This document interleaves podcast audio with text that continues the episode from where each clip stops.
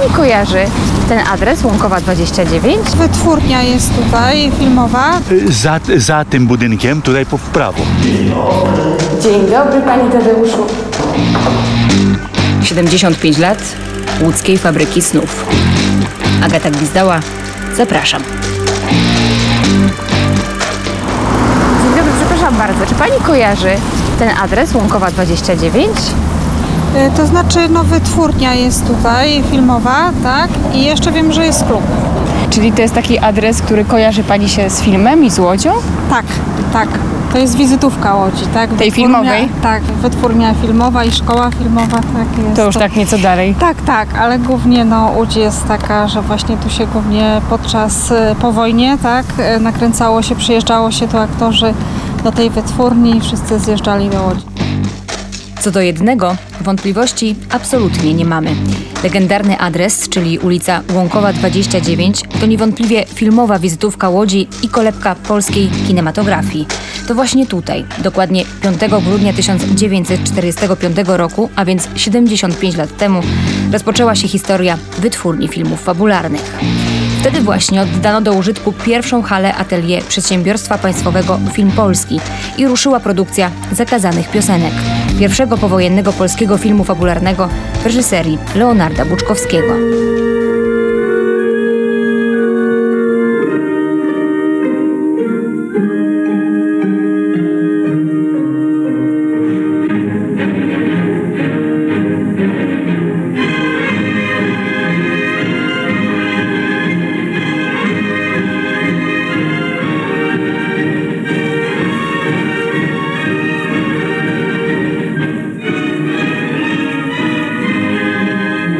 Tutaj, tak, tu to całe gdzie, się gdzie, gdzie? Jak Pan pokazał? Za, za tym budynkiem, tutaj po w prawo. A, tam i wytwórnia chyba. filmów. Wytwórnia filmów fabularnych. A pamięta A. Pan te czasy, czy nie? Jak ona tutaj była? Yy, proszę, no nie tak wie Pani już trochę tego, ale, ale, ale tak przed mgłę, ale pamiętam trochę, no właśnie i to wszystko, ale teraz yy, to upadło, no i co, nie wiem, nadal chyba jakaś spółka jest aktywna. No tutaj aktywna. Są już prywatne firmy, ale jest też prywatne studio produkcyjne, zresztą oscarowe, bo zdobyło przecież Oscara za, za Idę Pawła Pawlikowskiego, mówimy o Opus Filmie. Myśli Pan, że to jest jakaś taka filmowa legenda to miejsce? Tak, myślę, że to jest filmowa legenda. Zapraszam więc na sentymentalny spacer po Łąkowej dwadzieścia dziewięć. Oprowadzi nas Tadeusz Wiata, kierownik łódzkiego oddziału Filmoteki Narodowej, która także mieści się przy tym legendarnym adresie. Dzień dobry. Dzień dobry, Panie Tadeuszu. No i co, przechodzimy już, mamy Beatę Tyszkiewicz na wejściu i Kalinę Jędrusik. To są... Te fotosy też mają historię swoją, ponieważ... Zostały zrobione przez Filmotekę Narodową w dziewięćdziesiątym piątym roku na stulecie kina, na wystawę, która była w warszawskiej Zachęcie. Była taka akcja, właśnie duża wystawa, na której były prezentowane właśnie piękne portrety polskich aktorów i aktorek. I mnie się udało gdzieś znaleźć w jakimś magazynie, jak, jak tutaj w roku dwutysięcznym, zacząłem pracować, zacząłem urządzać to archiwum. Udało mi się tam gdzieś wyhaczyć te, te fotosy i mówię, no piękne, to wielkie je, formaty, prawda? Tak, tak. Wezmę je, żeby tutaj zdobiły. No dobrze, to proszę nas w takim razie wprowadzać dalej.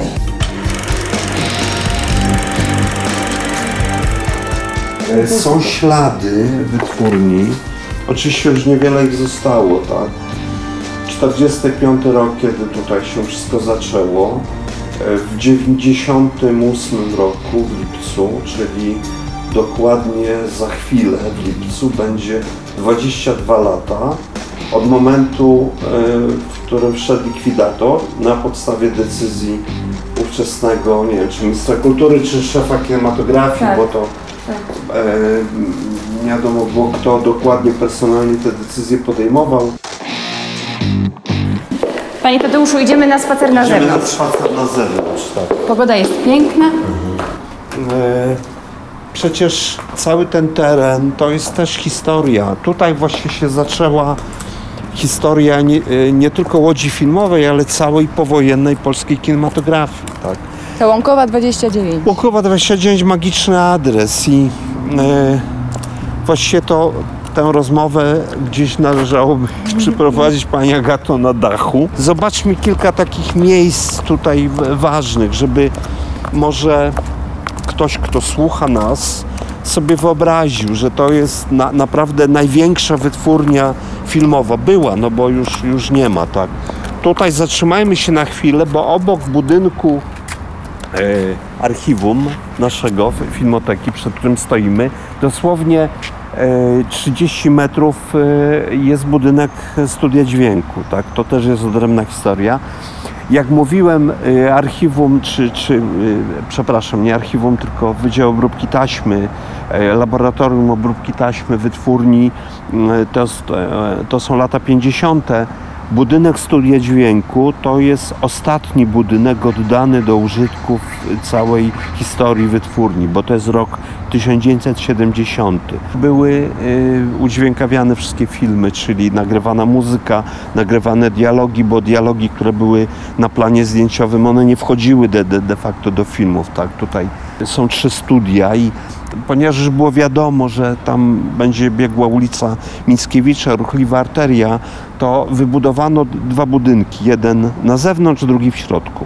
Czyli są te ściany zewnętrzne całego budynku, który widzimy, nie są konstrukcyjnie związane ze ścianami trzech studiów dźwiękowych, które, które są w środku. Po to tylko, żeby drgania z ulicy nie były przenoszone na... I nie przeszkadzały. Nie przeszkadzały, tak.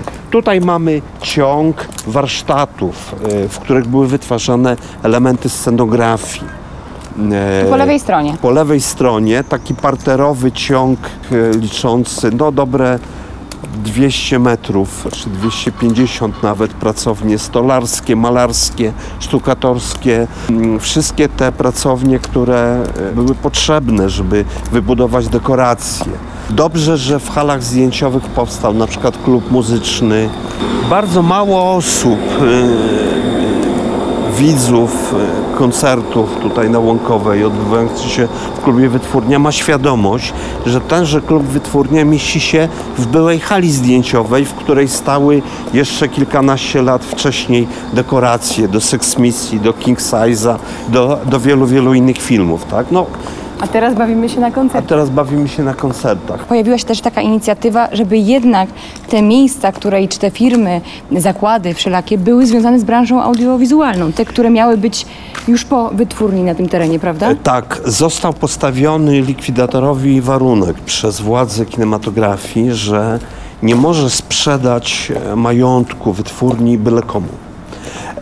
Ja pamiętam, ponieważ ja zostałem tu zaproszony przez likwidatora do współpracy już w dziewięćdziesiątym ósmym roku i moim zadaniem było wtedy, no między innymi dlatego się znalazłem w Filmotece, tak, moim zadaniem było wtedy przygotowanie informacji dla inwestorów i wiem, że zgłaszali się po, po ogłoszeniu, bo to był fakt medialny, tak, że wytwórnia upada, że zostaje postawiona w stan likwidacji, więc różne się firmy zgłaszały i, i chcieli tutaj hurtownie jakichś przysłowiowych zupek chińskich robić i w hali pieczarkarnie, bo nie ma światła, gdzieś tam można wszystko. Naprawdę to, to, to są fakty, to, to nie są jakieś zmyślenia, ale ten warunek, że majątek wytwórni ma służyć społeczeństwu i, i branży medialnej, no, no był tutaj kluczowy. Przestrzegany, kluczowy taki. Też bardzo kluczową rolę odegrał Opus Film, który wcześniej jeszcze wy, wydzierżawiał tę halę historyczną, do której właśnie się zbliżamy. Tu po prawej stronie. Ja może y, poproszę panią, tak, żebyśmy tu skręcili y, na dziedziniec, bo y, od ulicy Łąkowej już tej hali nie widać, tak? Ale może w tym miejscu wspomnijmy o tym, że y, przed wojną została wybudowana na ulicy Łąkowej hala sportowa przy parku Piłsudskiego, który, którego ogrodzenie było w tym miejscu, gdzie biegnie teraz... No bo kiedyś tej Alei tak, Mickiewicza tam dokładnie. Nie było. Było ogrodzenie tutaj obok kościoła Matki Boskiej Zwycięskiej, zaraz przy tym kościele biegło ogrodzenie parku i tutaj zatrzymajmy się. Postanowiono wybudować halę sportową, wybudowano tuż przed wojną, potem ona w czasie wojny służyła celom niemieckim, były jakieś spędy organizacji młodzieżowych niemieckich, natomiast W tysiąc dziewięćset czterdziestym piątym roku, w styczniu, kiedy została Łódź wyzwolona, wraz z wojskiem polskim wyzwalającym, z armią polską wyzwalającą Łódź, przybyła grupa filmowców kierowana przez ówcześnie wtedy majora Aleksandra Forda, przedwojennego filmowca, tak potem znanego reżysera. I Ford otrzymał zadanie partyjne, żeby w Łodzi, jako jedynym mieście niezniszczonym działaniami wojennymi, po wojnie odbudować przemysł filmowy. Padło na Łódź, tak. On tutaj z tą czołówką filmową Wojska Polskiego został. Rozpuścił wici, gdzie się dało, żeby znaleźć pomieszczenie na atelier filmowe, czyli znaleźć taki obiekt, który nadawałby się po adaptacji na taką właśnie halę zdjęciową, i padło na tę halę sportową przedwojenną. Są pocztówki tam z podpisem hala sportowa, Łąkowa i tak dalej. I w tej właśnie hali, przed którą stoimy w tej chwili, tutaj są drzwi, w tej chwili ta hala jest w dyspozycji Opusu, Opus Filmu, zaczęto kręcić filmy. Tutaj się zaczęła historia. Właśnie tutaj pani redaktor... Tutaj? Po prostu? Zakazane piosenki, no właśnie, kiedy jeszcze pierwszy. Nas na świecie nie było, tak. Tę piosenkę, tę jedyną, śpiewam dla ciebie, dziewczyno. Może pan, że jest prosterce, zakochane twoje serce. Są uznawane za pierwszy film po, powojenny, natomiast produkcyjnie były inne tytuły, które, do których zdjęcia zaczęto wcześniej niż Zakazane Piosenki, ale jest to w literaturze film fabularny, uznawany jako pierwszy powojenny film fabularny. Tu jest ta historia, tak, początek tej historii.